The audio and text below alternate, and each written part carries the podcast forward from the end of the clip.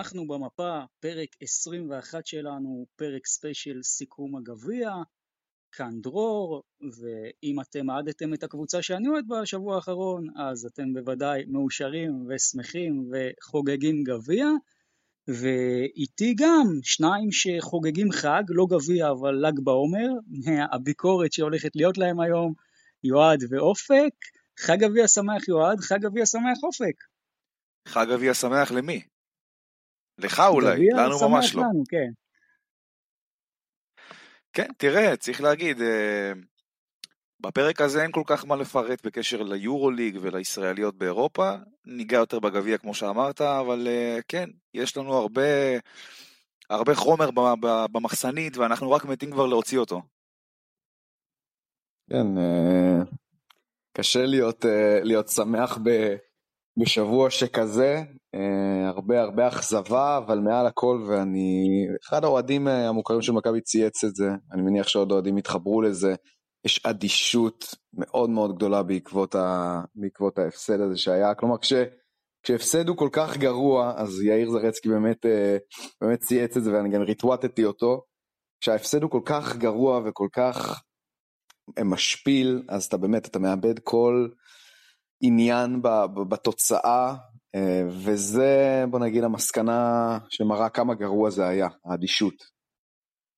כן, ובהחלט אה, בצד האדום אני יכול להגיד לכם שמחה גדולה, גביע להפועל ירושלים, חוזר אחרי שלוש שנים, תואר ראשון אחרי שלוש שנים, אז אנחנו כבר ניכנס לזה. מה יהיה לנו בפרק היום? מאוד פשוט, אנחנו הולכים כל אחד קודם כל לתת את התחושות שלו משבוע הגביע, ואז אנחנו קצת נדבר על חצי הגמר הגביע וגם על גמר הגביע כמובן, וקצת שופטים, שהיו לנו קצת עניינים איתם השבוע, ובסוף אנחנו גם שומרים לכם הכנה למחזור הבא ביורוליג בעצם, וכמובן אנחנו גם נסקר את הגביעים משאר אירופה, ולא שכחנו כמובן נבחרת ישראל, אמנם אין לה על מה לשחק, אבל היא בהחלט תהיה שם ביום שישי הקרוב, אנחנו נדבר קצת עליה, יהיה מעניין.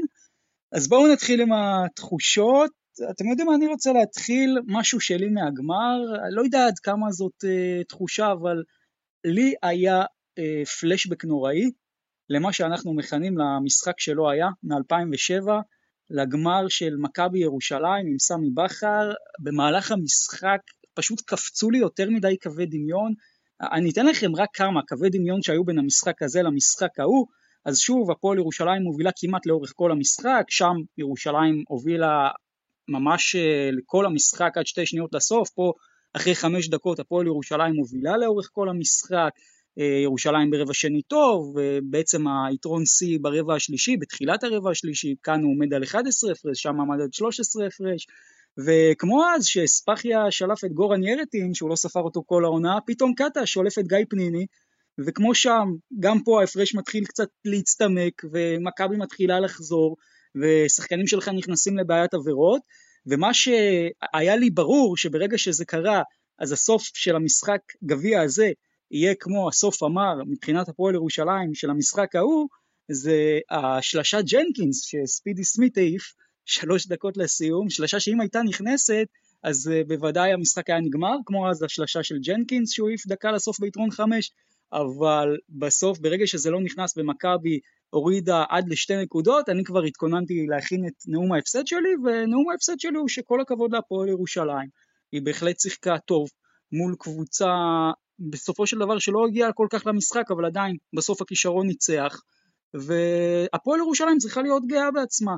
אבל מה שהפועל ירושלים הזכירה לי, וזה דבר מאוד מאוד חשוב מה שהיא הזכירה לי, היא הזכירה לי שבניגוד לאז, להפועל ירושלים יש משהו השנה שכמעט אף פעם לא היה לה, וחלק יאמרו שזה נקרא אופי, חלק יאמרו שזה נקרא ווינריות, אני חושב שזה משהו הרבה יותר גדול מזה, אני חושב שזה ראש חזק, זה יכולת מנטלית לנצח משחקים גם כשהם צמודים, לנצח משחקים כשאתה סוחב את מכבי על הגב שלך לאורך כל המשחק, ומכבי הייתה במשחק, זה לא היה משחק של 20 הפרש, זה דבר שאף פעם כמעט לא היה להפועל ירושלים, זה בעצם לדעתי גם הנקודה המרכזית שהכריעה את המשחק. לפני הגנה, לפני התקפה, לפני ספידי סמית, לפני אור קורנליוס, לפני שגב, לפני הכל. זאת הנקודה שהכריעה את המשחק, אז התחושה שלי בעיקר שהפועל ירושלים השנה היא קבוצה עם ראש מאוד מאוד חזק. יועד, מה התחושה שלך מהשבוע הזה? תראה, אני לא בטוח שאני, שאפשר לקרוא לזה תחושה, זה יותר בכיוון של מסקנה, אבל אתה דיברת עליו מקודם, אה, ואני חייב לדבר על ספידי סמית. מה שהוא עשה בגמר הזה, זה פשוט לפנתיאון, ואני הייתי גם במשחק, ישבתי ביציע, ראיתי את הכל. חייב להגיד, זה שחקן שאם אתה שואל אותי נמצא בעונה הטובה בקריירה שלו, אני חושב שפחות זה בגללו או בזכותו, יותר בזכות המאמן שלו, אבל תראה, אי אפשר uh, להתכחש לעובדות. מה שהוא עושה השנה בהפועל ירושלים, זה באמת שאפו, שאפו uh, לשחקן הזה, uh, הביא תואר, אפשר להגיד כמעט במו ידיו, נתן הופעה מדהימה, ובואו נזכור, הוא אף פעם, מעולם לא שיחק באיזה קבוצה גדולה ועשה איזה הישג גדול, אני מזכיר, אני מזכיר לכם שהוא הצטרף למכבי חיפה במהלך עונת 2020 או 2021, כבר שכחתי, אה, וירד עם הקבוצה ליגה. אה, אחרי זה היה בלימוז', ניצח את הפועל ירושלים גם אם אתם זוכרים. אה, ובאמת הקריירה שלו הייתה נראית הולכת להימשך כמו עם, עם, עם כל הבינוניות שהיא עברה, שהיא עברה, וג'יקיש בא להפועל ירושלים, החתים אותו, ובואנה, חבר'ה, צריך להגיד, הפך אותו לרכז אני לא אגיד לכם יורו ליג או משהו בסגנון, אבל רכז BCL מהשורה הראשונה, אמ, ושאפו, באמת שאפו ענק לשחקן הזה. תשמע, ספידי לקח אליפות בווילנה שנה שעברה, אבל אתה צודק, מבחינת המספרים אגב, גם שנה שעברה, זה היה שחקן עם 41% ל-2 ו-31% ל-3 בליגת האלופות, אז זה באמת מרשים מה שספידי סמית אה, עושה השנה. אופק, מה התחושה בהחלט. שלך? אני אפתיע ואני אגיד שאני נמצא, וזה כבר כמה ימים מאז, מאז הגמר, באיזה מין תחושת סיפוק מסוימת. אני אסביר. אה, מרגיש לי שבגמר הזה פשוט מה שהיה צריך לקרות קרה. כלומר איזה מין פאנק שווי כזה שכל דבר במקום שלו ובכל מה שקשור ל... אני מאוד מאוד אוהב אה, אווירת ספורט כזאת של אה, מה שצריך לקרות קורה. אז מי שהקבוצה שהייתה צריכה לזכות בגביע הזאת ניצחה. אין עיני שופטים בכלל. כלומר, אחד הדברים שכולם אמ, היו בטוחים, בטח אחרי מה שקרה בחצי גמר בשני המשחקים, היה בטוח שלא משנה מה התוצאה אה, תהיה, יהיה הרבה הרבה קולות של בכי מכל צד שהוא על השופטים. אין עיני שופטים. גם במכבי יש איזה מין תחושת קבלה כזאת של אני, אני, קשה, אני מתקשה למצוא אוהד מכבי אחד שיגיד שלהפועל ירושלים לא מגיע את הגביע הזה ושהיא זכתה בו בזכות ולא בחסד. אז באמת מה שהיה צריך לקרות um, קורה, אני באמת בתחושה הזאת וכאוהד ספורט, עזבו רגע, אני אתעלם מהתוצאה של הקבוצה שלי של מכבי, על זה נדבר ונחפור אחר כך, בכל מה שקשור לספורט ולאוהד ספורט, מה שהיה צריך לקרות קרה, וזה גורם לי לאיזה מתחושת רוגע כזאת. כן, זה בהחלט אה, נראה ככה, אני שוב חושב, אמרתי לכם אגב בפרק הקודם שאני מרגיש שרשום על זה ירושלים, אגב אה, תזכירו לי מי זה פה שהימר על אה, ירושלים ואמר שהיא זוכה, אני פשוט לא, לא זוכר. תראה, אם אתה היית מכביסט, גם אתה היית מהמר על מכבי, בוא. לא בטוח, לא בטוח, אבל רק נאמר, מבחינת ההימורים אני עשיתי שלוש משלוש, יועד עשה שתיים משלוש ואופק אחת משלוש, ויש לכם מזל שזה לא נכלל להימורו ליג, אחרת אה, כבר הייתי מתחיל לברוח. אבל בואו רגע לפני שנדבר על משחק הגמר, בואו כן נעשה איזה קפיצה קלה אחורה בזמן לחצאי הגמר, ממש נקודות שלכם על המשחקים האלה. נקודה שלי לגבי מכבי, בוא תראה, צריך להגיד את האמת, מכבי גירדה את הניצחון הזה. ולא היה חסר הרבה גם שהיא תפסיד אותו. עם ההשתוללויות שם בסוף של די.ג'יי קופר, לך תדע עם עוד איזה שלושה שתיים מה... אה, שהוא העיף נכנסת, ואתה מדבר פה אחרת, אתה מבין? אז כן, ומכבי נראתה מאוד גרוע במשחק הזה. בוא, זה לא היה משחק אה, נאה כל כך לצפייה. אה, ולגבי החצי השני, אה, וואלה, הפועל חיפה נתנה פייט אמיתי, ותאר לך השלשה של ריימן בסוף נכנסת. מה, מה קורה? אני, תשמע, אני אמרתי אז שאלוהים פשוט פרס את כנפיו על, ה, על הקשת והוציא את זה. אה, אם כבר אתה מגיע למשחק השני, אני כבר רוצה לדבר עליו, אבל רק אני אומר לגבי המשחק הראשון, אנחנו כל הזמן דיברנו נס ציונה ונס ציונה ונס ציונה. אני חושב שזה היה המשחק הכי גרוע של נס ציונה השנה. וזה פשוט, אתם יודעים מה, יכול להיות שקצת הגזמנו, יכול להיות שטיפה הגזמנו עם כל הדיבור הנחמד הזה על נס ציונה. תראה, מכבי באה שאננה למשחק הזה, מאוד שאננה, אתה ראית, היא משחקת בהילוך לא ראשון, לא קצת אדישה, מה זה קצת? הרבה אדישה אם כבר, ואתה רואה שום אפס, אפס ניסיון של נס ציונה באמת לנטרל את המשחק של מכבי בהתקפה, מכבי עשתה מה שהיא רוצה, אה, גם שלא הלך לה, בסוף כן הלך לה, וזה הכל, נס ציונה פשוט לא היוותה יריב במשחק הזה. טוב, כן, הרבה פעמים ברמה ההגנתית. ל... אנחנו מחמיאים לנס ציונה הרבה פעמים, כי, כי אלעד חסין עושה שם עבודה בסך הכל טובה. אה, יש שם, יש שם לפחות שני זרים שאני יכול להגיד שהם בול פגיעה. אז כן, אני חושב שיש סיבות אה, להחמיא להם לאורך, אה, לאורך כל העונה, אבל כן, במשחק הזה הם היו צריכים לבוא הרבה יותר רעים, כלומר, אה, מכבי בטח בחצי הראשון באה מאוד מאוד מאוד שאננה, ונס ציונה לא לקחה את מה, ש... מה שמכבי יכלה לתת לה, אבל בעיקר אני, אני זוכר בעיקר מהחצאי גמר את אה, עניין השיפוט, וכשהשיפוט בכותרות, מכל צד שהוא, זה יכול להיות אה, אוהדי הפועל חיפה או ירושלים, מכבי נס ציונה, כשהשיפוט בכותרות זה, זה אומר רע, זה אומר, זה אומר דרשני על, ה, על האיכות של השיפוט בארץ, וחבל שזה מה שנתפס לכותרות, ולא איכות הכדורסל. למזלי, בהמשך למה ש... למזלנו, אפילו לא למזלי, אה, בהמשך למה שאמרתי לפני, לפני כמה רגעים, היה איזשהו closure נכון יותר באמת בגמר, שהשיפוט לא תפס את הכותרות, ומה שתפס זה הכדורסל אה, והספורט. לא, אני לא מסכים איתך, אני חושב שגם אגב בגמר היה שיפוט לא טוב, אבל מבחינת uh, השיפוט, כן, במשחקים בחצי הגמר אני לא חושב שהוא הכריע שום משחק, אבל הוא היה גרוע אין ספק. אני רוצה לקחת אתכם רגע להפועל ירושלים, הפועל חיפה, אז בסוף, תראו, אני כשנועם יעקב אה, חתם אצלנו, אני הקדשתי לו פה כותרת ואמרתי שזו החתמה שתשנה עונה. והנה, היא כבר שינתה את העונה, כי בלי נועם יעקב להפועל ירושלים אין גביע, כי היא לא עוברת את הפועל חיפה, וזה לדעתי מרשים מאוד. גם איתי שגב, שוב, משנה מומנטום, עולה ברבע האחרון, אחרי שכבר המאמן לא סופר אותו, זה מרשים מאוד. וסך הכל, שוב, אנחנו נדבר על זה בגמר, אבל הפועל ירושלים מוכיחה משחק אחרי משחק שהיא מאוד חזקה בראש. שלא משנה מה, אם זה פיגור 10, הובלה 10, היא יודעת איך להגיע למאני טיים נכון, והרבה קבוצות לא יודעות איך לעשות את זה, וזה לפעמים שווה יותר מכישרון, יותר ממומנטום, יותר מכל דבר אחר. אז זה לדעתי, יש למישהו מכם עוד אה, נקודה על חצי הגמר?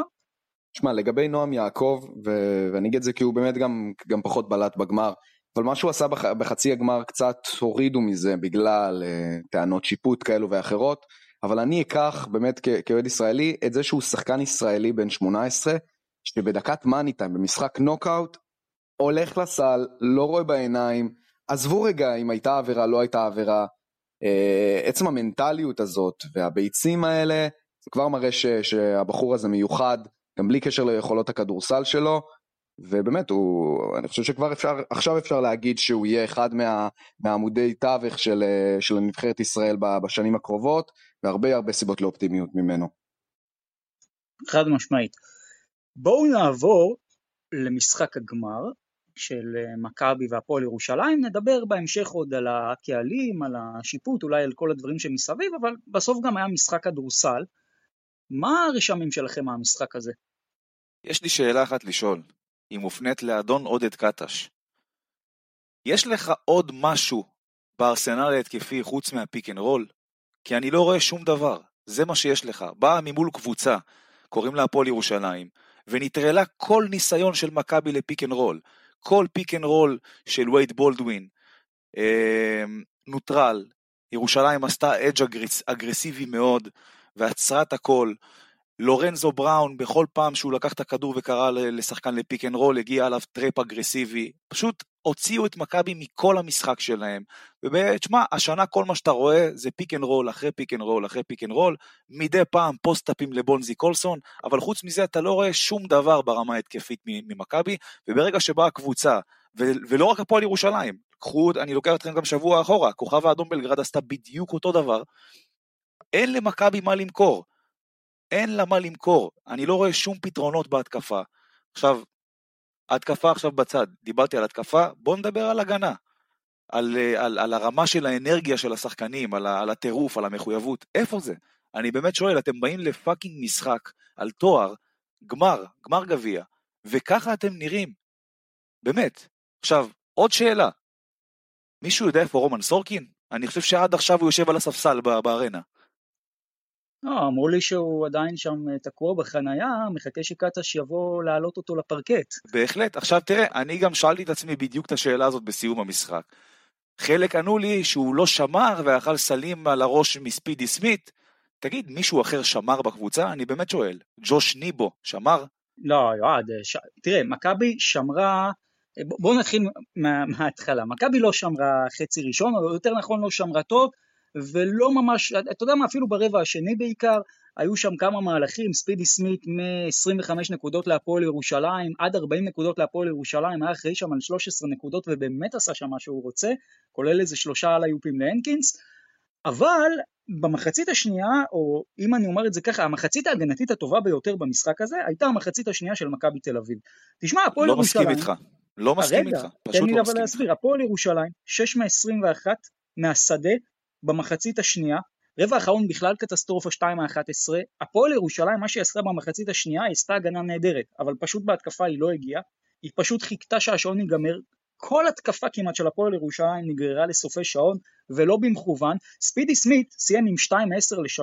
הסיבה לזה זה שמכבי סגרה כל כך טוב את הצבע שהבן אדם נאלץ לידות שלשות פשוט מבחוץ, שזה ממש לא הפורטה שלו. ירושלים זרקה 26 פעמים ל-3, 27 פעמים ל-2, קבוצה שבדרך כלל זורקת פי 1.5, אפילו פי 2, זריקות ל-2, זריקות ל-3. אסיסטים, 12 אסיסטים ירושלים, קבוצה שעושה בדרך כלל את ה-23-24, פי 2 שוב, מכבי כן שיבשה להפועל ירושלים את המשחק, לדעתי, שיבשה לה לא, לגמרי את המשחק. בהחלט לא, אני לא ראיתי פה שום דבר אחר ברמה ההגנתית ממכבי, אה, ואני חושב שהאסיסטים שדיברת עליהם זה חלק מההתרגשות מהמעמד, פחות אה, משחקים כמו שיודעים, יותר אה, עוברים למוד הצלת מולדת כזה, כמו האחד על אחדים של ספידי סמית, יותר הולכים פנימה, וזה נראה לי איפה התוצאה. אבל, אבל... איפה לא ראית שמכבי עושה הגנה? אני אתן לך אפילו דוגמה, אוקיי? זאק הנקינס כל... למשל, זה שחקן שהיה צריך לסיים את המשחק הזה עם 20 נקודות 10 ריבאונדים, סיים את זה עם חצי, 10 נקודות 4 ריבאונדים. השאלה שלי, אני, מה הטענות ההגנתיות שלך למכבי? אני בדיוק אגיד לך איפה. כל שחקן של הפועל ירושלים שרצה להגיע לאזור הצבע, אם זה אחרי pick and roll, שלא הגיע עזרה, אה, אם זה באחד על אחד, כל שחקן של הפועל ירושלים שרצה להגיע לאזור הצבע, הגיע. פשוט וקל. אתה לא רואה שום ניסיון בלעצור חדירות של שחקנים. אה, הכל בנונשלנט מרתיח כזה, אדישות בלתי נסבלת, באמת אין לי דרך אחרת להסביר את זה, זה, זה מטריף אותי. עכשיו, אוקיי, המשחק נגמר בסקור נמוך. אתה ראית את קצב המשחק? אתה ראית שכל התקפה כמעט מגיעה לסוף שעון 24? אלכסנדר ג'יקיץ' ידע בדיוק מה הוא עושה. הוא בא למשחק הזה, ידע שבקצב מהיר הוא לא ינצח פה בחיים, הוריד את קצב המשחק, אה, נתן באמת הגנה, הפועל ירושלים נתנה הגנה ברזל, שיבשו כל משחק, כל מהלך של מכבי. אה, אגב, מה, מה אתם אומרים על הבלוק של אה, איתי שגב, על ניבו? מה נגיד? אז תקשיב, אז בוא אני אגיד לך גם מה הסיבה שהוא חטף את הבלוק הזה. ניבו מקבל הרבה כאלה. אה, אני, לדעתי נכון. אני יכול לספור כבר, אה, כבר חמישה כאלה רק, ב, רק בעונה הנוכחית. תגיד, יש לי שאלה. הוא מסוגל לעשות לאפ או, או לדפוק דנק ביד אחת? ג'וש ניבו? כן. הוא עשה לאפ, אני חושב, במשחק הזה, כן, אבל בוא נגיד שאין לו כל כך הרבה לאפים ב... בסרטוני איילייט שלו. חלק מה... מהחבילה הסלים... הכוללת הזאת שנקראת ג'וש ניבו. כן, רוב הסלים שלו זה דנקים שתי ידיים, פנים לסל. אתה לא באמת רואה איזה משהו יוצא דופן מהשחקן הזה. אה, ובוא, תראה, עזוב עכשיו את ההתקפה, ברמה ההגנתית, זה על ההיסטור, באמת, עדיף שאני לא אדבר על זה, כי כבר דיברתי מספיק, מה, מה שנקרא. טוב, רגע, אני, אני רוצה קצת, קצת לעשות סדר. בכל מה שקשור למשחק ההגנה של מכבי, אני גם מסכים שהסקור הנמוך הוא קצת משקר, כלומר, עצם זה שהפועל ירושלים גררה את מכבי לסגנון שלה, זה במרכאות מכריח את מכבי לשמור, כי זה פחות פוזיישנים, עצם זה שזה גם משחק נוקאוט, אז יש יותר לחץ, מכופפים יותר ברכיים, אבל אני לא יכול להגיד שהיה פה באמת אה, משחק, אה, משחק הגנה משובח של מכבי, מה גם שהפועל ירושלים, אה, האחוזים שלה גם ככה הם לא, הם לא גבוהים מדי. בכל מה שקשור למשחק, למשחק ההתקפה של מכבי, תראו, דיברנו על זה גם, גם בקיץ, על השיטה של קטש, שכשזה עובד, זה סבבה, לא מעבר לסבבה, אבל כשזה לא עובד, זה, זה, זה, זה בלתי ניתן לצפייה. והפועל ירושלים באה, ומהרגע הראשון העלתה, העלתה מי בעל הביתית של, ה, של המשחק הזה, כלומר, זה לא רק הקצב של המשחק שהיא הורידה אותו לקומפורט זון שלה, באמת, שברה את המשחק הצפוי של קטש בקלות כזאת שזה, שזה בלתי נסבל, וכאילו, אתה ממש יכול לנחש ולנבא מה הפועל ירושלים יעשו בכל רגע ב pick and roll של מכבי, וזה באמת מראה על, ה, על הקיבעון של קטש, אה, בטח במשחקי נוקאוט. אני חייב להגיד שאני התאכזבתי ממנו באופן אישי, כלומר, אני חייב להגיד שקטש של העונה הנוכחית הראה לנו כמה פעמים שהוא דווקא יכול טיפונת אה, לשלוף שפנים או לנסות כל מיני דברים, ובמשחק הזה הוא קיצר את הרוטציה באופן משמעותי, ולא ולמרות שהדברים לא הלכו לו מהרגע הראשון, ואף שחקן של מכבי לא הצליח להגיע לזריקות שלו, מלבד גיא פניני, ודרך אגב זה גם הוכחה לזה, בדקות של גיא פניני, פתאום דברים נראו אחרת, אז נכון, לגיא פניני יש את החסרונות שלו, וראיתם את זה שהפועל ירושלים בכל הזדמנות הלכה על, על, עליו ב pick and roll, אה, אבל כן אני ראיתי מקום שכשאתה רואה שהדברים לא עובדים היום, לנסות דברים אחרים, לזרוק, לזרוק לים. Uh, כלומר, ת, ת, תנסה, אין לך כבר מה להפסיד, אתה רואה שב, שבשיטה שלך uh, זה, זה לא יעבוד, וזה גם אחר כך גם, uh, גם הגשים את עצמו במשחק התקפה מחריד של מכבי. שאפו להפועל ירושלים ו- ולג'יקיץ', שמהצד זה נראה שהם עשו עבודה שהייתה בכל כל כך קלה, אני חושב ש... שהם עשו, אני מניח שהרבה מאוד קבוצות יורוליג יצפו במשחק הזה, כי ניטרול ההגנה של מכבי תל אביב הוא מאוד מאוד מאוד פשוט, בין היתר בגלל שהוא מתבסס על, אה, על, על pick and roll ולא הרבה מעבר לזה. באמת, תראה, ניהול המשחק של קטש במשחק הזה, בין הגרועים שיצא לי לראות ממנו השנה.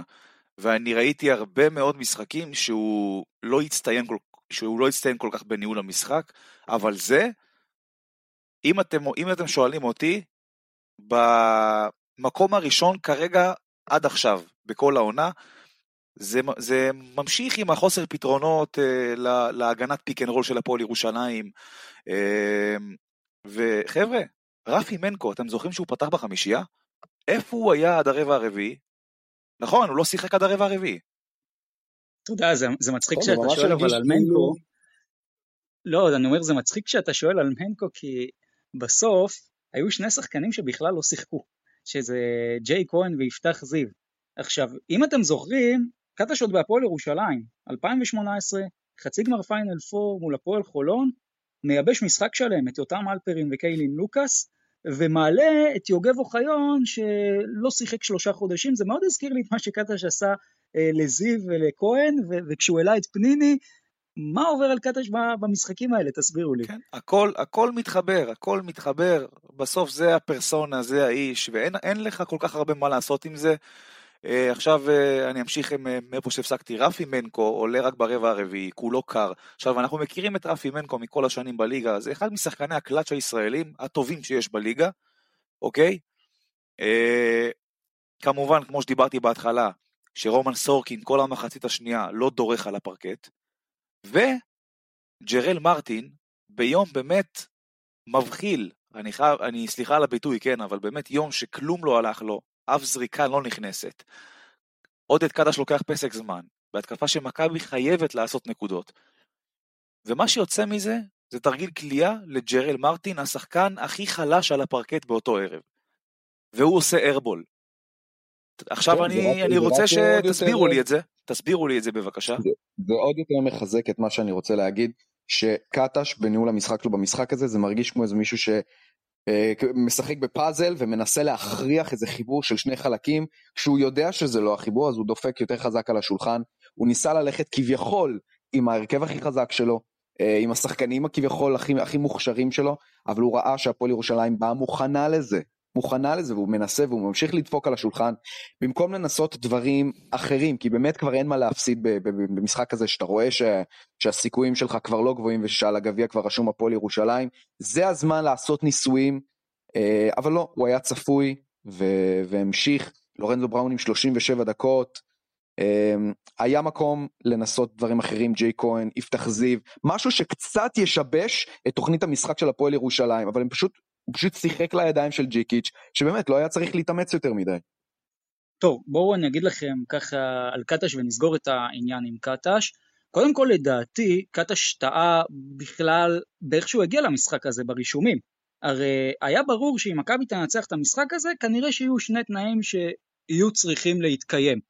אחד, משחק בקצב גבוה יחסית, שתיים, שמכבי תנצח דרך הגארדים. ואגב, זה מצחיק כי העמדה היחידה שמכבי ניצחה בה זה עמדת הסנטר, ובעמדות 1 עד 4 ירושלים ניצחה, ועל הנייר לכאורה היה צריך להיות הפוך, לפחות זה מה שציפינו.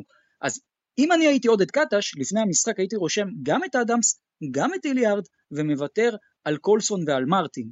אה, אני יודע שזה אולי קצת לא קונבנציונלי, אבל כן, אה, ג'יי כהן בהחלט יכול למלא דקות גם בארבע, גם בחמש, פניני לדעתי היה טוב שהוא שיחק, מנקו היה יכול לשחק יותר, ואז מכבי באמת הייתה משחקת באוטוסטרדה שלדעתי ירושלים לא הייתה יכולה לעצור. עכשיו, אני רוצה גם לחדד את הנקודה, ואני שמח שאתם מדברים על הבעיות בהתקפה של מכבי, כי אני אזכיר לכם, גם בתוכנית הקודמת שלנו פה, וגם התארחתי השבוע במכבי פוד ואמרתי את זה, הבעיות המרכזיות של מכבי תל אביב הן בהתקפה. ופה לדעתי גם הכישלון הגדול של קטש.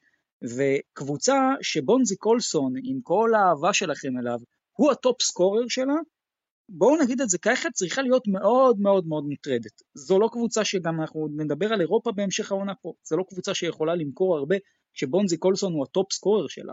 אה, אה, תראה, ויש פה עוד... אני, אני, אני חייב כאן להוסיף משהו. בונזי קולסון היה top scorer של מכבי בגמר הזה. מהסיבה הפשוטה, אוקיי? מה, מה מאפיין את מכבי לאורך כל העונה? משחק ה pick and roll. ברגע שמשבשים לה אותו, אין לה כל כך הרבה מה לעשות. מה שהיא עושה זה מכניסה את הכדור לבונזי קולסון בפנים ב post-up, שיעשה משם נקודות. או שהיא הולכת על, על האחד על אחד. אתה מבין? אז במשחק הזה, פועל ירושלים נטרלה לגמרי את ה pick and roll של מכבי, וזה בגדול גם מחסל את הגארדים שלה, אז היא הלכה לפתרון שקוראים לו בונזי קולסון, וכנראה שזה הסיבה שבונזי קולסון סיים כ top scorer, ואני בהחלט מסכים איתך שזה אמור להדאיג, ושוב, זה מתחבר למה שאנחנו אומרים, שה... ש... שיש לקטש אפס פתרונות לדברים האלה, הוא נשאר מקובע, נשאר צמוד לתוכנית המשחק שלו, בלי שום אה, ניסיון לאלתר, לצאת מחוץ לקופסה, לחשוב על פתרון אחר, וזה בעיה, חבר'ה, זה בעיה גדולה מאוד. ואתה טוב, אומר, אני... ואתה גם אומר שהבעיה של מכבי היא בהתקפה. בוא, על מה... הבעיה החמורה של מכבי. אז תראה, על מה, אני, על מה אני מדבר פה מתחילת העונה? שהבעיה של מכבי זה בהגנה. אם אתה אומר שגם בהתקפה, אז אה, אפשר להגיד שזה אומר לבד מה, מהי רמתו של קטש ועד כמה הוא מתאים באמת לקבוצה. יו, יש לי שאלה, יואב, תנסה, ש... קח, לך אפילו כמה שניות בזמן שאוהני או דרור מדברים. תנ... אני רוצה שתנסה לחשוב לי, אנחנו כבר בפברואר עוד מעט מרץ, אני רוצה שתנסה לחשוב לי על משחק אחד העונה. אה, לא אכפת לי, ביורוליג, בליגה, שמכבי תל אביב הצגה בהתקפה. מה, מה, הצגה, הצגה. אני לא חושב שגם הניצחונות על אולימפיאקוס, מונקו, אנדולו, הפועל תל אביב, באף אחד מהם לא הייתה באמת הצגה התקפית. בהחלט, אמ, לא זכור לי אחד כזה. אומר, זה אומר דרשני מאוד גם על שיטת ההתקפה של קטש, שבמקרה הטוב, כמו שאמרתי בתחילת הפרק, היא סבבה. Uh, אני אתחבר גם למה שדרור אומר, אני באמת חושב שאולי זה קצת גם חוכמת בדיעבד, אבל ג'יילן אדמס דווקא יכל לעשות, להוציא בטח הרבה יותר טוב ממכבי ממה שהיה בגביע, כי דווקא כשלא הולך שחקן שעם יכולות, uh, בטח אחד על אחד, ויכולות סקורינג ויאללה בלאגן כאלה, יכל קצת להכניס יותר ביטחון בשחקנים של מכבי, פתאום אם הוא היה עושה כמה סלים רצופים, פתאום אולי קצת הפאניקה שהייתה, שהייתה אצל מכבי הייתה משתחרר, ואולי זה גם היה מלחיץ את הפועל ירושלים. אבל באמת ברגע שהוא, שהוא רשם את ג'רל מרטין, שהוא מסוג השחקנים גם, שהם מתחברים לשיטה שלו, כלומר ל pick and roll, ל pick and pop, וברגע שג'יקיץ' חיסל את זה, אז כולם היו חסרי אונים במכבי. כלומר דווקא ג'יילן אדמס יכל להיות פה X factor במשחק כזה. אני לא חושב, תראה, אני לא חושב. אם הפועל ירושלים גרמה לווייד בולדווין להיראות כמו שהוא נראה בגמר הזה, מה נשאר על ג'יילן אדמס, אוקיי? זה פשוט עוד גארד לרוטציה. הם שחקנים. אה, אחרים, גם בולדווין, יועד, גם בולדווין הוא שחקן שמאוד מאוד ניזון מה pick and roll, בטח בשיטה של קטש, כלומר pick and roll, אה, ובאמת להגיע לזריקות, אה, לזריקות מחצי מרחק שלו. ג'יילן אדמס הוא דווקא שחקן שהוא לא טיפוסי לשיטה של קטש, הוא דווקא היה יכול לעשות משהו אחר, שלהפועל ירושלים היו פחות תשובות אליו, וקצת באמת לבלגן את המשחק ולהוציא אותו מהתבנית המאוד מאוד ברורה ש, שקטש הלך אליו כל פעם. אני חושב שזה, שזה יכול להיות מעלה מעניין במשחק הזה, כי, הם, כי הוא שונה מווייד בולדווין. תראה, אני חייב להגיד כאן, אני, כן, חייב כן, להוסיף כאן עוד משהו אחד. לכו עכשיו אחורה לאזור גביע ווינר, אוקיי? כולם אמרו, מכבי קבוצה חדשה, אה, ובואו נחכה לאזור ינואר 23, פברואר, אתם תראו הקבוצה עוד תשתפר, אה, זאת קבוצה חדשה, צריך לראות מה היא תעשה. אה, עכשיו, תזכרו את זה, לכו להפועל ירושלים של גביע ווינר, ותראו איך היא, ו, ותזכרו איך היא נראתה בחצי גמר גביע מול הפועל תל אביב, גם כמעט אה, לא הייתה רחוקה מלעוף נגד אה, אילת ברבע גמר, וזה היה נראה כל כך רע בהפועל ירושלים. אני זוכר בעצמי אוהדים של הפועל ירושלים אה, בטוויטר, ובעוד הרבה מקומות אומרים שהם הולכים לשנה, לשנה נוראית. ו... כן, אבל זה כי יועד, הם לא חבר'ה... לא הכירו את הסגל של הקבוצה, והם, סליחה שאני אוקיי, אומר, או... לא, לא ידעו מי השחקנים שהחתימו להם. אוקיי, כל השחקנים, עכשיו, בהפועל ירושלים נתנו עונה טובה בשנה שעברה. אוקיי, עכשיו אנחנו בחודש פברואר, אוקיי? אתם רואים איזשהו גרף התקדמות ממכבי תל אביב של חודש אוקטובר לחודש פברואר? אתם רואים איזה שינוי? לא, לא שיש שינוי, אני מסכים איתך, אין פה יותר מדי שינוי. אגב, אז בחזרה... כאן אמרת הכל, כאן אמרת הכל. עכשיו לך להפועל ירושלים, אתם רואים שינוי בין אוקטובר לבין פברואר? לא, אבל אני אסביר לך משהו שכן צריך לומר על הפועל ירושלים. בסוף הפועל ירושלים התחילה את העונה הרבה מתחת למה שהיא שווה. כלומר זה התחיל קטסטרופה, זה היה נראה כישלון מחריד יחסית למה שהיה צריך להיות, ואז זה התאזן והיום זה כבר הרבה יותר. עכשיו אם אתה שואל, ובוא קצת גם נדבר פה על המנצחת, על הפועל ירושלים, האם הפועל ירושלים אה, בעצם בסיטואציה הזאת של העונה הוציאה הרבה יותר מהסגל שלה מאשר מכבי תל אביב? אני חושב שהתשובה היא ברור שכן, אין פה שאלה. בהחלט אבל... שכן. אבל ברור, זה, זה בדיוק החוכמה, זו בדיוק החוכמה. לבוא ולהשתפר ממשחק למשחק, להראות יכולת יותר טובה ככל שהעונה מתקדמת, וזה מה שהפועל ירושלים מראה, ומכבי תל אביב לא מראה, וכשקבוצה לא מראה שיפור ממשחק למשחק ומחודש לחודש ומיום ליום, זה בעיה. זה בעיה, ומה לעשות שכרגע הגוורדיה מתעלמת ממנה והאוהדים סובלים. בוא רגע רק נסגור את העניין של מכבי. אתה חושב שעכשיו, אם מכבי תחליף מאמן, או לצורך העניין תעשה דברים אחרים, זה ישנה משהו? עכשיו לא, עכשיו כבר אין טעם להחליף מאמן, צריך אה, לשרוד. עונה הבאה היא תצטרך להחליף את המאמן אם היא תרצה להגיע למשהו, כי אני לא רואה שום סיבה שקטש יוכל להצליח בקבוצה. מי למשל אבל? אחרונה, במילה אחרונה על עודד קטש. אמ, אודי הירש, אחד ה... אני זוכר שהוא היה פרשן בוואלה, אני לא יודע בדיוק איפה הוא עכשיו, צייץ גם בטוויטר על עניין הנרטיב, שהרבה פעמים אה, גביע, דווקא הפורמט של הגביע ולא אליפות ולא אירופה ודברים כאלה, קובע הרבה פעמים נרטיב של, אה, של איך, איך, איך, איך מאמן היה בעונה הנוכחית. והנרטיב של עודד קטש גם ככה לא היה בשיאו, ואני חושב שזה חרץ את גורלו, קודם כל גם מבחינה חוזית, אה, בקיץ החתימו אותו ואחד מתנאי הסף היו ש... אה, יש הארכת חוזה מיידית אם הוא לוקח אליפות אה, וגביע ופלייאוף, כלומר שניים מתוך השלושה, אחד כבר בחוץ והסיכוי אה, לפלייאוף ולאליפות לא גבוהים כמו שהיו לפני שבוע, לפחות בהרגשה. קשה לי לראות את, את עוד קטש ממשיך לעוד עונה, בטח גם שבאמת המערכת היחסים שלו והגיבוי שלו מההנהלה לא גבוהים, ומעניין אותי איך זה, הוא יודע שה, שה, שהחבל על הצוואר, ובוא נראה איך ההתנהלות שלו תהיה מכאן ואילך, יהיה, יהיה מאוד מעניין לראות. תגיד, אם מכבי שודדת פלייאוף, רגע, אני חייב? להגיד, אני חייב להגיד פה עוד משהו. אם מכבי עושה פלייאוף ולוקחת אליפות בליגה, אתה חושב שקטש ימשיך? חד משמעית כן, פה אין שאלה. אני, אני גם, אני גם. כן. על פי החוזה כן, אני לא עורך דין, לא הייתי בשיחות, אני לא יודע בדיוק מה רשום לא, בחוזה. תראה, יש לו חוזה מובטח לעונה הבאה, אני חושב. זה לא שאלה פה בכלל. בשביל. להיפרד ממנו, מכבי תצטרך לפצות אותו. בואו רגע נתקדם, אני רק כן אומר בסוגריים, גם שרס הפסיד גביע עוד הרבה לפני הגמר למעלגה, אבל נגיע לזה בהמשך. בואו רגע נדבר, כי מתחיל להיווצר אולי הרושם למי שמאזין לנו, שזה יותר מכבי הפסידה משירושלים ניצחה, ואני חושב שזה יותר ניצחון של הפועל ירושלים מהפסד של מכבי תל אביב. אלכסנדר חד ג'יקיץ', באמת, ואני עוד יחסית מהאנשים שלא כל כך מתלהבים מג'יקיץ', אני חושב שהוא מאמן מצוין, אבל אמרתי לכם שהוא תמיד אה, מנצח כאנדרדוג ומפסיד כפייבוריט, ובואו נגיד שאני עוד שייך למחנה שפחות אה, עכשיו קופץ ואומר שג'יקיץ' זה המאמן הכי גדול שהיה אי פעם בכדורסל הישראלי לצורך העניין, ועדיין, אלכסנדר ג'יקיץ', מה שהוא עשה במשחק הזה, קודם כל, זאת אה, תוצאה של עבודה קשה של הרבה מאוד זמן. הניצחון של הפועל ירושלים לא היה ביום חמישי. ראיתם קבוצה שעבדה מאוד קשה והגיעה לאיזה פיק מסוים מעולה מבחינתה, שפשוט הרמת תיאום בהגנה, אני כידוע בן אדם שמאוד אוהב אה, את ההתקפה ואני אוהב שחקנים שיודעים לייצר נקודות מכלום ולהתגבר על כל הגנה, אבל זה היה מרשים. ההגנה של הפועל ירושלים, אני אומר כחובב התקפה, זה פשוט, נהניתי מכל רגע, והוא גם מצליח להביא שחקנים כמו אור קורנליוס, מי חשב שזה מה שיהיה מאור קורנליוס?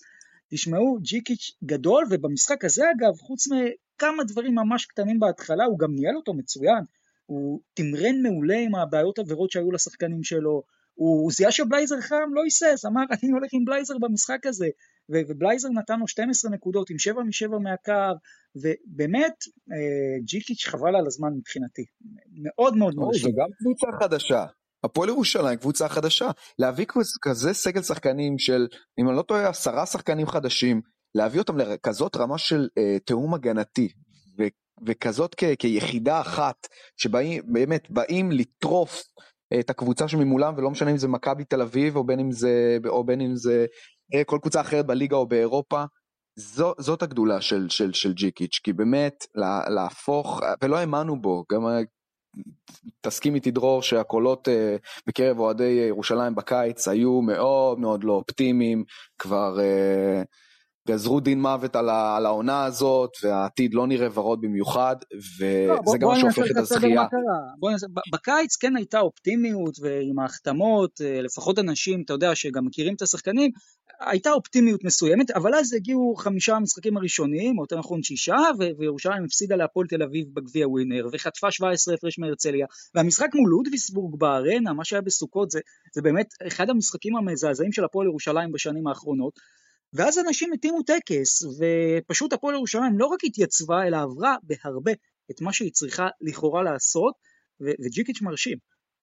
תראה, בשביל לא, לא ליצור פה איזה רושם. מוטעה, בשביל, אני אומר, בשביל לא ליצור פה איזה רושם מוטעה, הפועל ירושלים היא יותר מראויה לגביע הזה, היא נתנה הצגה אדירה בהגנה, פשוט קונצרט של כדורסל אה, ב- בגמר הגביע, נוקאוט של ג'יקיץ' לקטש, והפועל ירושלים היא מחזיקת גביע המדינה בצדק רב, זה לא מכבי הפסידה, זה הפועל ירושלים ניצחה. חד משמעית, ואני גם, אם אני היום אוהד הפועל ירושלים, יש הרבה סיבות להמשך. קודם כל דיבורים על המשך החוזה של הנקינס וג'יקיץ', אה, ואולי עוד כמה יישארו מה, מה, מהסגל הנוכחי, אבל גם בחודשים הקרובים אמור להיפתח מכרז על בעלות חדשה להפועל ירושלים. בוא נגיד שיש הרבה שמות, אה, חלקם אפילו מוכרים, בקנה, וזה יכול להצעיד את הפועל ירושלים שוב למסילה שהיא הייתה בה לפני כמה שנים בעידן אורי אלון. והזכייה הזאת היא מרגשת מאוד אה, כאוהד ספורט, נכון שכואב לי בפן האישי, אבל זה היה באמת מרגש כי, כי זו קבוצה שבאמת, לראות פתאום אנחנו קצת אה, נשאבים בכל, אה, בכל עידן הפופ הנוכחי, וכל ה, כל מה שרדוד וכל מה שפשטני הוא מה שעובד, וב-NBA מבול של כישרון ואין הגנות, ופתאום אתה רואה קבוצה אפורה, חלודה, שפתאום עושה את מה שהיא עושה, שאפו, אין לי, אין לי מה להגיד. למה אני אבל צייצתי, אפורה? אני, אני היום צייצתי בטוויטר, שאם העונה הזאת של הפועל ירושלים מסתיימת אה, בטופ 8 ומעלה באירופה, ובמינימום גמר ליגה, אני לא אומר לך עכשיו אליפות, כן? במינימום גמר ליגה, פסל של אלכסנדר ג'יקיץ' צריך להיות מוצב מחוץ לארנה. אבל שמעת מה ג'יקיץ' אמר, ג'יקיץ', אה, ובריאיון אחרי המשחק הוא אמר משהו מאוד נכון. בסדרות זה כבר יהיה הרבה יותר קשה. כי הפועל לא, ירושלים זה לא שאלה, לשחק... זה ברור. לא, אבל תראה, הפועל ירושלים כן, ו- ושוב, זה גם מה ששאלתי את אופק לפני חצי דקה, למה קבוצה אפורה, אני, אני אסביר מה קצת מפריע לי. השחקנים שהיום נמצאים בהפועל ירושלים, אם תסתכלו עליהם, כל אחד בשנה שעברה נתן עונה טובה מאוד מבחינה התקפית. תאמינו או לא, אבל מיאריס היה 42% לשלוש שנה שעברה. זה לא שחקנים שלא יודעים לשחק כדורסל בהתקפה, ואין מה לומר, ג'יקיץ' מה שהוא עושה הוא סוג של מסרס את כל השיטה של כל מי שבא מהבית, יוצר איזה תלכיד חדש, והתלכיד הזה עובד מדהים. האתגר והגדולה של ג'יקיץ' תהיה להראות שגם הפועל ירושלים יודעת לשחק התקפה טובה. אגב, מה היו המשחקים הכי טובים של הפועל ירושלים השנה? זה היה ברבע הגמר מול הפועל תל אביב, שהיא כלה שם, אם אני זוכר נכון, 88 נקודות. בחוץ מול לודוויסבורג שהיא נתנה משחק מדהים שהיא כלה 87 נקודות ובחוץ מול דרושפקה שהיא כלה 92 נקודות ו- ומול דרושפקה היא גם ספגה 69 כלומר בסוף כשאנחנו מסתכלים על הפועל ירושלים במודל הנוכחי המשחקים הטובים שלה ביותר עדיין היו כשההתקפה הגיעה ופה האתגר הגדול של ג'יקיץ' להצליח ולהפוך גם את הפועל ירושלים לקבוצה קצת יותר טובה התקפית ואם זה יקרה אני מה שנקרא סוף פתוח. אני רואה, לזה, אני רואה לזה סיכוי, אני רואה לזה סיכוי, כלומר אני אה, בחשיבה איך שאני מדמיין את ג'יקיץ' מה הוא אמר, הוא אומר טוב קודם כל כמו שאמרת מי שבא מהבית עם כל מיני אה, הרגלים למחוק הכל לעשות יסודות כמו שאני אוהב שזה קודם כל משמעת הגנתית ועל זה אתה יודע כמו שבונים יסודות של בניין קודם כל הברזלים שיחזיקו את כל הדבר הזה ועל זה נבנה, נבנה התקפה. בעצם זה שהוא גם כנראה ימשיך לעונה הבאה והרבה, ויש לו שם בואנה יעד הכי חזקה ביותר יותר מחומסקי הוא, ה, הוא המילה האחרונה כמעט תמיד ימשיך לבנות את, ה, את הסגל גם לעונה הבאה כמו שהוא רואה אותו וימשיך עם השחקנים שהוא רוצה מפה אני רואה את זה רק עולה רק עולה. בקיצור חברים שאפו להפועל ירושלים הגביע הזה מגיע לה. חד משמעית. אני גם, אני גם אגיד לכם שבמשחק הקודם נגד מכבי תל אביב שהיה בהיכל והפועל ירושלים ניצחה, אני אמרתי שהפועל ירושלים הנוכחית תנצח משחקים, אבל היא לא תזכה בתארים. אני, אני שמח להודות שאני בולע את הכובע, כי כשצריך אה, לתת את הרספקט ואת השאפו, אני אתן, כי, כי המון המון לב יש בקבוצה הזאת. כן, ואני רוצה להתחבר מפה למה שאתה אומר, לעניינים של הקהלים.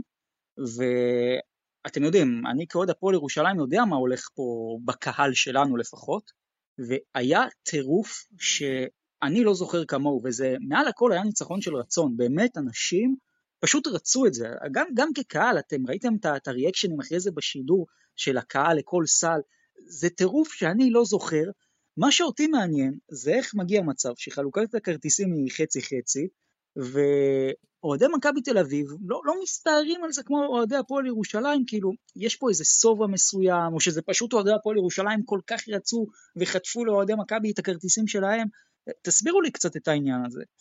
קודם כל הפועל ירושלים לאורך כל השנים היו אורבים על כרטיסים, אוקיי? וגם מבחינת מכבי אני חושב, אני מדבר כאוהד ואני מכיר את כל, ה...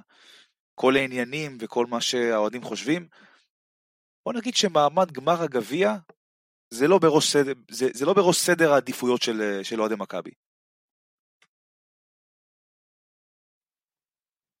טוב, אז... כן, לגמרי, אפשר להגיד את זה. כן. אבל רגע, בכל מה שקשור, בכל מה שקשור לכרטיסים. אה, אני לא יודע איפה הכרטיסים האבודים, כי על פניו היה סולד אאוט, אני יודע שבהפועל ירושלים אני לא יודע בדיוק איך, איך, איך זה עובד, אבל אני יודע שהיציעים למעלה היו ריקים, אבל הבנתי שמבחינת צפיפות בכל מה שקשור לגוש המעודד היה שם בערך... אחד, היה שם בערך שלושה אוהדים על כל כיסא. כן. אז זה איכשהו התאזן. איפה האוהדים האבודים של מכבי תל אביב והכרטיסים האבודים שאמרו שהיה סולד אאוט? לא יודע, אין לי מושג. שווה אה. לחפש. אני יודע, כי הרבה אוהדי הפועל ירושלים קנו אותם, ואני גם יודע לא מעט דילים שאוהדי הפועל ירושלים עשו עם מנויים של אה, מכבי. בסופו אה, של דבר, אבל דרור, בסופו של דבר, דרור, בסופו של דבר היו כיסאות ריקים. איפה אותם אנשים? כלומר, כן, בגוש המעודד קיבלתי שלושה על כל כיסא, אבל עדיין גם במכבי וגם בהפועל ירושלים היו המון המון אה, קרחות. איפה האנשים? אני חייב לומר לך שזה לא פעם ראשונה שזה קורה, אני זוכר גם אה, גמרים וחצאי גמרים בארנה שראיתי בדיוק את אותה תופעה שהיה סולד אאוט, סתם למשל הגמר המפורסם מ-2016 מול ראשון, גם שם היו קרחות מסוימות, אבל בסדר, יכול להיות שאנשים אה, מתמקמים קצת אחרת באולם, אז זה לגבי הקהלים, רק אה, תעדכנו אותי באיזה עניין, היה שם קטע עם אוהדי מכבי שמורחקים, לא מורחקים, מה הסיפור שם? במהלך המשחק, אה, בגלל שאוהדי מכבי הדליקו אבוקות, אני חושב אם אני לא טועה שזה היה איפשהו ברבע שני שלישי כזה, הגיעו כל מיני סדרנים ושלפו החוצה כמה מאוהדי מכבי, הראשים של, של הארגון ניסו קצת לקרר את האווירה, אה, אני לא יודע מה נסגר עם זה בשורה התחתונה, אבל, אה, אבל כן, זה, זה, זה מה שקרה. כן, בכל מה שקשור לבידוק הביטחוני, אה, בוא נגיד שאוהדי מכבי, בגלל שהם ידועים כילדים יחסית טובים, בטח ביחס לארבעת הקבוצות הגדולות מבחינת קהלים האחרות, אז קצת עושים להם חיים יותר קלים. אני חושב שגם בגביע ווינר בגמר שהכניסו אבוקות וגם עכשיו, התחילו לשימו הרבה יותר, הרבה יותר זרקור כל פעם שמכניסים את אוהדי מכבי להיכלים. פעם, זה לא קשור למה שאני חושב בכל, בכל, באופן כללי על פירוטכניקה, אבל זה מה שהולך לקרות מכאן ואילך. טוב, בואו נתכונן קצת להמשך השבוע. יש לנו בעצם רק משחק אחד uh, באירופה בליגות, כלומר ביורוליג. אין יורו-קאפ, אין BCL. כן, אין יורו-קאפ, אין BCL כי יש נבחרות. Uh, אז איך מכבי צריכה להגיע למשחק הזה מול ביירן מינכן? האם אתם חושבים קודם כל, תמיד שואלים את השאלה הקלאסית הזאת, שההפסד בגביע ישפיע לחיוב או לשלילה על מכבי תל אביב מול ביירן מינכן? אני לא יודע, אני לא חושב שיש לזה כל כך קשר. אבל uh, תראה, בוא, אין, אין פה חוכמות. מכבי תצטרך לבוא, ולשחק אגרסיבי, להראות שהיא רוצה ועדיין להישאר בעסק של כל מה שקשור להעפלה לטופ 8 ולמאבק. אה, ובוא, תראה, עם כל הכבוד, ו- ויש כבוד, ביירן מינכן, אני, זאת, היא, היא, קבוצה, היא קבוצה סבבה, היא מאמן מצוין, כן, אני לא אומר שלא, אבל זו קבוצה שאסור למכבי בכלל להרשות לעצמה להפסיד לה בהיכל. פשוט וקל. עכשיו, אה, לביירן מינכן גם יש, יש מספר שחקנים מסוכנים שנצטרך לסמן אותם, אה, כמו כמובן מי יודענו אוטלו אנטר השנה, שדרך אגב כמה שלושות הוא הולך לקלוע במשחק הזה? אם בכלל. כן, לא, לא, לא, לא מעט, וכל פעם אוהדי מכבי יגידו, מה זה? איפה זה היה לפני שלוש שנים? אה, כן, אז במקרה הזה זה היה לפני. הבן אדם, אני חושב, אה, כבר עם, עם איזה שתי שלשות בממוצע למשחק, השנה. אוקיי? זה נקודה ראשונה. אה, חבר'ה, די.ג'יי סילי, אני שכחתי כבר שהוא חתם שם. איך אני אוהב את השחקן הזה. תדע לך, זה כן. השחקן שהכי אהבתי אצלכם ב-2017. כן, אני, אני יודע. תראה, כשה, אה... כשהברירות האחרות זה קולטון אייברסון, ויקטור רד וגל מקל, אה, מה היה לא, לא כזאת גדולה לבחור בדי.ג'יי סילי. מה, מה? אני צוחק, אני צוחק. אני שואל מה היה רע בוויקטור רד. הכל. מה היה טוב? אה, בדיוק. אוקיי, חבר'ה, אה, קורי וולדן, אני לא יודע לגבי מצב הכשירות שלו, כן, אבל זה שחקן שמאוד אוהב לשחק נגד מכבי, גם הוא, אנחנו נצטרך להיזהר ממנו, אה, ובוא, טרנקיירי זה לא איזה פראייר שאפשר לעשות עליו סיבוב, אוקיי? מכבי תצטרך פה משחק מצוין בשביל לנצח, ואני מאוד מקווה שזה יקרה. לא, זה לא יהיה קל בכלל, ובוא נגיד שהפסד לביירן מינכן בחמישי בהיכל, זהו, כבר אפשר להכתיר באופן רשמי שזה מגה משבר, המשבר הכי גדול של מכבי העונה, ואני מאוד מאוד מתקשה לראות אותה יוצאת מזה, כלומר שני הפסדים לא מחויבים לשתי קבוצות שהן כביכול על הנייר מעט חלשות ממך בטח בהיכל, אחר כך אתה צריך להשלים את זה עם ניצחונות חוץ קשים ולנצח את פנרבכצ'ה וריאל בהיכל, זה כבר משוכה שהיא תהיה בלתי אפשרית. בוא נראה בכל מה שקשור, אני רוצה להאמין ששחקני מכבי לקחו מאוד מאוד קשה את ההפסד, זה יכול ללכת לכאן או לכאן, זה יכול לתת להם פתאום over מוטיבציה, וזה יכול דווקא להוריד אותם עוד יותר, אבל ביום חמישי מלחמה על העונה. בהחלט.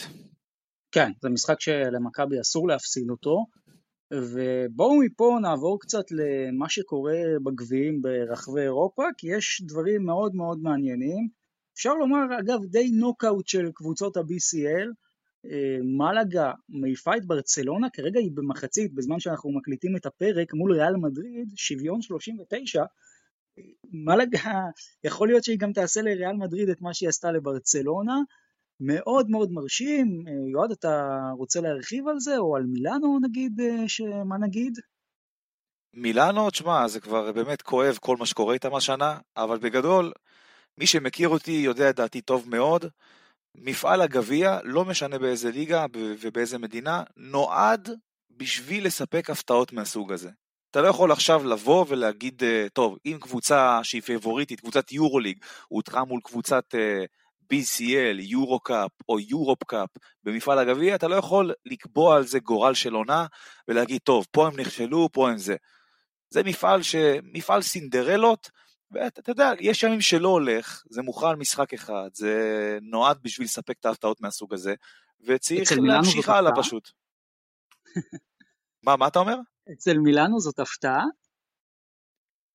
תראה, מה, ברשיה, ברור שזה הפתעה. עם, עם כל לא הכבוד לעונה הגרועה של מילאנו, זה, זה עדיין הפתעה. כן.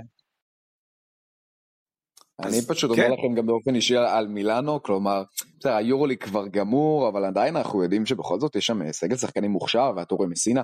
כן האמנתי שדווקא במפעל כמו הגביע, דווקא שם הם יכולים איכשהו להציל את השם של העונה הזאת, אבל זהו, באופן רשמי הוכתרה כעונה הגרועה ביותר, בטח בשבע השנים האחרונות. תראה, אמ, אין מה לעשות, כאוהד ספורט...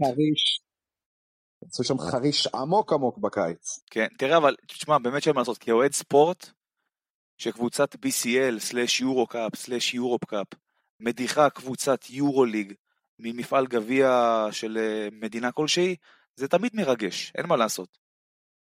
כן, זה מראה שלפעמים ההבדלים לא כאלה גדולים כמו שאנחנו חושבים. כן, אגב ביוון, פריסטרי היא זו שמנצחת את אייק אתונה בחצי הגמר, ואולימפיאקוס כרגע מובילה על פנטינאיקוס, אבל כל מי שזלזל בטעות בבית של הרצליה, אז מקבל תשובה, אני חושב, חד משמעית. בצרפת אה, גם יריבתה של הפועל ירושלים, דיז'ון מודחת, אבל סך הכל יהיו גביעים מאוד מעניינים שיגמרו בראשון, שני, שלישי הקרובים. אז בהחלט, לדעתי אגב, מפעל הגביע זה מפעל אה, מאוד מאוד חשוב. אני שמעתי כל מיני אנשים אומרים לבטל זה. אגב, צריך ללמוד ממדינות אחרות, כי בישראל עושים את זה רק את ה top 8 של הליגה. מדינות אחרות גם עושות את זה אפילו 32, 64 קבוצות, ואני בעד להחזיר את זה כמה שיותר מהר. כן, גם אם יהיו משחקים של 60 הפרש בהתחלה, זה בדיוק בשביל זה הרי נועד לדעתי. יש עוד משהו שאתם כן, רוצים להוסיף על הגביע? אני, אני ממשיך את מה כן. שאתה אומר, זה בהחלט תואר חשוב, כן, אמנם השני בחשיבותו, אבל עם כל הכבוד, זה מפעל שנועד בשביל לספק הפתעות ולתת אה, הזדמנות לקבוצות לא עשירות או לא טובות או בינוניות, אה, לקחת איזשהו תואר ככה בשביל הנשמה וההרגשה הטובה. כי ברור שבסדרות זה סיפור אחר לגמרי, וגמר ליגה, אליפות, זה סרט אחר לגמרי, אבל כן, תשמע, מפעל הגביע זה בהחלט תואר חשוב מאוד. כן, אבל בוא נגיד שאם אתם אומרים באמת לפתוח את זה, ל... לפתוח את זה לקבוצות אה, לאומית וכאלה, זה ענף הכדורסל הוא קצת שונה מכדורגל, שבאמת שם אפשר לעקוץ, כלומר אפשר להיות אה, נחותים בכל המשחק, אבל איכשהו כן לגנוב את ה-1-0, בכדורסל קצת יותר קשה לתעתע, ואני לא יודע, אתם באמת רוצים משחקים של 60 הפרש כל, אה, כל פעם? לא, אני ממש לא. אני, טוב לי עם השיטה הנוכחית. למה? אני זוכר הפועל ירושלים ב-16-17, לא זוכר מול מי שיחקה, יכול להיות זה היה מגדל העמק או לא זוכר מה, נגמר תוצאה, ב... המשחק נגמר 93-39. תנו לנו גם משחק אחד כזה בשנה, מה קרה? קסום, קסום. הנה, האמת שהנה, עכשיו אולי, אולי זה מה שעוד השקעת שצריך כדי שאני אגיד, הנה, אתם רואים משחק התקפה, הצגה. כן, אגב, אתם זוכרים שכמעט הודחנו מול נס ציונה שהייתה אז בלאומית ב-2017. נכון, נכון. אתה יודע, אני, אני, אני ממש לא רוצה להיזכר בזה, כן? אבל uh, הייתי חייב פה לזרוק את זה, מה שנקרא. לא, תראה, בסוף, אולי לא רק, אה, אתה יודע, ליגת העל, אלא גם הצמרת של הליגה הלאומית, אה, נגיד 16. אני יודע, ארבע הראשונות בליגה הלאומית, וכל ה-12 בליגת העל. יש לזה איזה ערך מסוים. זה, זה לדעתי. טוב, בואו נעבור... מסתכלים על זה. כן, בואו רק נעבור לדבר האחרון, נבחרת ישראל. צריך לומר, משחקת במוקדמות אליפות העולם, בשיטה שבאמת מי שהמציא אותה צריך לקבל אה, מדליית זהב על איך לסבך דברים. אמ, צריך לומר, נבחרת ישראל אין לה שום סיכוי לעלות, היא תשחק מול פינלנד ביום שישי, אבל אני כן רוצה בהזדמנות הזאת, בכל זאת אנחנו פודקאסט של קבוצות ישראליות באירופה, לנצל את הבמה פה ולשאול אתכם, מי לדעתכם, כשבעצם אין שום עניין שקבוצה לא משחררת, כן משחררת, יש אירופה, אין אירופה, עכשיו אני יודע מה, יורו-בסקט נגיד, מי הם ה-12 שאתם רושמים למשחק יורו-בסקט בנבחרת ישראל? מעניין. Um, טוב, באמת בהנחה שכולם משוחררים, כל הקבוצות נחמדות היום וקמו על הצד הטוב ומשחררים את כולם, uh, אני חושב שעמדה מספר אחת, אני מניח שזה די קונצנזוס, שזה בלאט ומדר. Um, אחר כך אני, אני לא מוותר לא על זוסמן ולא על ג'ונדי. Uh, ועוד שחקן שאני רוצה להוסיף, ש... אה, לא נספר כל כך, אבל יכול להיות שהוא יתחיל להספר מעכשיו, זה אור קורנליוס, שלדעתי הוא אחלה של גארד, גבוה, אה, שומר טוב ומביא הרבה אנרגיות. אה, דני מן הסתם בעמדות הפורוורד, על מנקו אי אפשר לוותר, גינת אי אפשר לוותר, וחייבים להכניס את ארצי. אני לא יודע אם הוא הולך לשחק במשחק הקרוב מול פינלנד, אבל הוא נותן חתיכת עונה, ואי אפשר להתעלם ממנה, והוא, והוא גבוה. שלא רואים הרבה ב, ב, בליגה שלנו, בטח גם עם ההידרדרות של נמרוד לוי. אני גם מכניס את נמרוד לוי, וסורקין וצ'אצ'ה סוגרים לי את השנים עשר. זלמנסון לא, לא בפנים?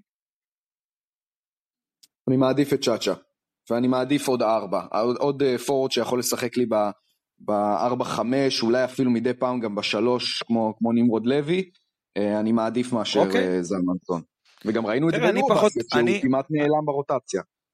כן, תראה, אני פחות או יותר בראש שלך, אתה יודע, כמובן שלושת הגארדים אה, מהיורוליג, מדר, אה, תמיר בלאט, אה, זוסמן, דני אבדיה, רפי מנקו גם, תומר גינת, כמובן גבוהים, סורקין, גבי. אני מתלבט מאוד אם להכניס את uh, ג'ון די ברטולומיאו. אני מתלבט בין ג'ון די ברטולומיאו למקס איידיגר, כי מצד אחד ג'ון די נותן את האנרגיות וכולי, אבל מקס איידיגר, אם אתם שואלים אותי, מדובר בחיית משחק אמיתית. עוד לפני שיאו, אתה יודע מה, אני אלך עם... כן, אני אלך עם פה עם מקס איידיגר. אמ, ארצי, אני אלך איתך. יאללה. כל עוד, כל עוד לא יגיע מתאזרח גבוה, אז אנחנו נמשיך לשחק בגארדים, למרות שזה כביכול מה ש... זה, יש אינפלציית גארדים כבר בנבחרת ישראל, וראינו ביורו-בסקט כמה חשיבות יש לעמדה חמש לא מספיק טובה. אני לא יודע מה צריך לקרות כדי שבאמת אה, יעשו את מהלך ספרד עם לורנזו בראון ועוד הרבה נבחרות שפשוט לוקחות שחקן, לא בודקות לו את השורשים, אלא פשוט אומרות, אומרים לו מעכשיו, אתה ישראלי, אם זה אונו אקו או קריס ג'ונסון באמת ש, שהיו דיבורים עליו, כדי קצת לעבות את הקו הקדמי של, אה, של נבחרת ישראל, שבאמת זה יכול להקפיץ את, ה, את האיכות שלה ל, לרמה אחרת. וזה עוד לפני שדיברנו על פבלו לאסו. בהחלט. אז uh, תגיד, טי.ג'יי ליף, אני לא כל כך בקיא בעניינים של מתאזרח וחוקים וזה, הוא נחשב מתאזרח או שהוא נחשב ישראלי רגיל? אני לא יודע אם הוא נחשב שחקן כדורסל, זה, זה, זה, זה, זה כרגע איפה שזה עומד, אני, אני לא יודע אם הוא משחק אה, כרגע 2K אולי יותר.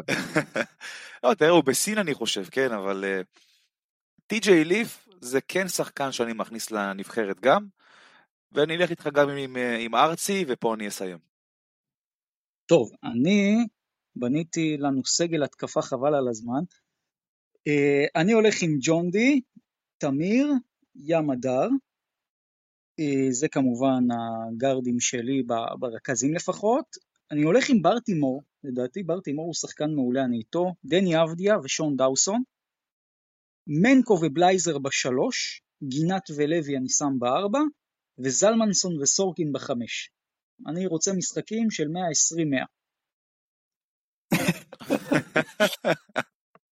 אבל אני באמת חושב שיש אה, שחקנים, נגיד תומר גינת, שמתם אותו? אני לא, לא שמתי לב, לא שמתם אותו, נכון? שמנו, שמנו אותו. אוקיי. אה, למה, למה דאוסון לא? אתה לא חושב שבר תימור קצת ייבלע בהרכב כזה? הוא יהיה, הוא יהיה השחקן ה-12, הוא יהיה, אתה יודע, כמו שפניני היום אה, במכבי, כביכול מבוגר האחראי. כן, אבל דווקא כשזה שחקן 12, אני דווקא רוצה אותו עם איזשהו קטע. כלומר, דווקא אור קורנליוס, כשחקן 11-12 אה, ברוטציה, אתה, אתה, אתה, יש לך איך להשתמש בו. ברטימור, כאילו, כל הגארדים שבאים לפניו עולים עליו בכמעט כל פרמטר. אז אני קצת חושב שהוא, שהוא ייבלע במצב כזה. אוקיי, מעניין. לא יודע, אני חושב שבר נותן עונה מאוד מאוד טובה בהפועל תל אביב. ובסוף, שוב, אני רוצה גם ללכת עם הווטרנים. ראינו הפסדים מאוד מאוד מתסכלים, דווקא שנבעו על חוסר ניסיון, כמו מה שהיה לנו ביורו-בסקט, ולא יודע, לדעתי שחקן שכן היה במעמדים האלה זה מוסיף משהו. אז זה לדעתי, יש לכם עוד משהו שאתם רוצים להוסיף על הנבחרת? מי הולך אה, לעמוד על הקווים? האמת שאני לא יודע. בעיקרון קטש הוא המאמן, לא? קטש. לא, כמובן, לא, קטש, לא. סליחה, התבלבלתי, לא, קטש כמובן, הוא לא, גודס היה המאמן. כן, גודס, אה, היה. רגע, אולי, תשמע, אולי לא לסו כבר בארץ. זה יהיה מפתיע, זה יהיה טוויסט כן, אה. מעניין. לא, אני פתאום הודעה רשמית על המינוי שלו ביום רביעי, לסו עומד על הקווים. לא צריך הודעה רשמית, אתה פשוט עובדה מוגמרת, לסו על הקווים, אתה פשוט תפתח טלוויזיה ותראה את פבלו לסו עם חולצה עם סמל כן. של הנבחרת. כן, האמת שצריך לבדוק את זה, כרגע פיני גרשון לדעתי הוא היחיד ש... שבאופציות, אני לא יודע, אבל צריך לבדוק את זה. בסדר, זה גם ככה משחק שהוא... אה, לפרוטוקול. להעביר את הזמן, גם מבחינת אה, סגל השחקנים שכנראה יגיע למשחק הזה, כי הסיכויים לעלות למונדו בסקט גמורים, אבל נו, נצפה, יום שישי בצהריים. כן. כן, אז יום שישי הנבחרת משחקת, אה, וזהו, זה היה הפרק הגביע שלנו. הפועל ירושלים כבר עם תואר אחד השנה, גם מכבי תל אביב אגב, גם עם תואר. גביע ווינר אתם אה, מחשיבים תואר, לא? אני מחשיב. לא, אני לא. תואר, תואר. שום תואר ושום בטיח.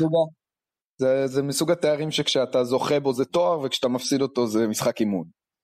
אז אנחנו, אנחנו זכינו בו השנה ועדיין מבחינתי זה לא נספר כתואר. אוקיי. אני אוהב אותו, הוא קונספט מגניב. לפני שהקבוצות okay. אוקיי. ככה עוד לא יודעים מה הולך, מה הולך, זורקים את כולם למים. אני תסכו, קורא לזה, אני, אני קורא לזה טורניר קדם עונה שבסופו מחולק גוש זהב, זה הכל. המנהלת אגב מחשיבה כתואר. המנהלת באתר רושמת שזה אחד מהתארים בשנה. אוקיי, אני, לא, אני זה לא המנהלת. טוב, אז זה היה הפרק שלנו, אנחנו נתראה כאן פרק הבא עוד שבוע, נסכם את המשחק של מכבי תל אביב מול ביירן מינכן, כמו שאמרנו, הפסד, מכבי בצרות, ניצחון מכבי חוזרת למאבק אה, הכי חזקה שיש, וכמובן אנחנו גם אולי נתחיל קצת להתכונן לסיטואציה של ירושלים וחולון באירופה, הן משחקות ביום ראשון, בעצם יהיה מאוד מעניין גם לראות איך ייגמר שם, האם הפועל ירושלים תחווה איזה ירידת מתח או לא, האם חולון סוף סוף אה, תצליח אה, לנצח משחק שהוא חשוב נקרא לו? וכמובן אנחנו עוד נדבר בהרחבה גם על נבחרת ישראל ועל בכלל הישראליות שלנו באירופה כולל הפועל תל אביב. וזהו, זאת הייתה התוכנית ה-21 שלנו ואני אמשיך לאחל לכם חג אביה שמח ונתראה פה שבוע הבא. שבוע טוב, בשורות טובות לכולם. ביי ביי חברים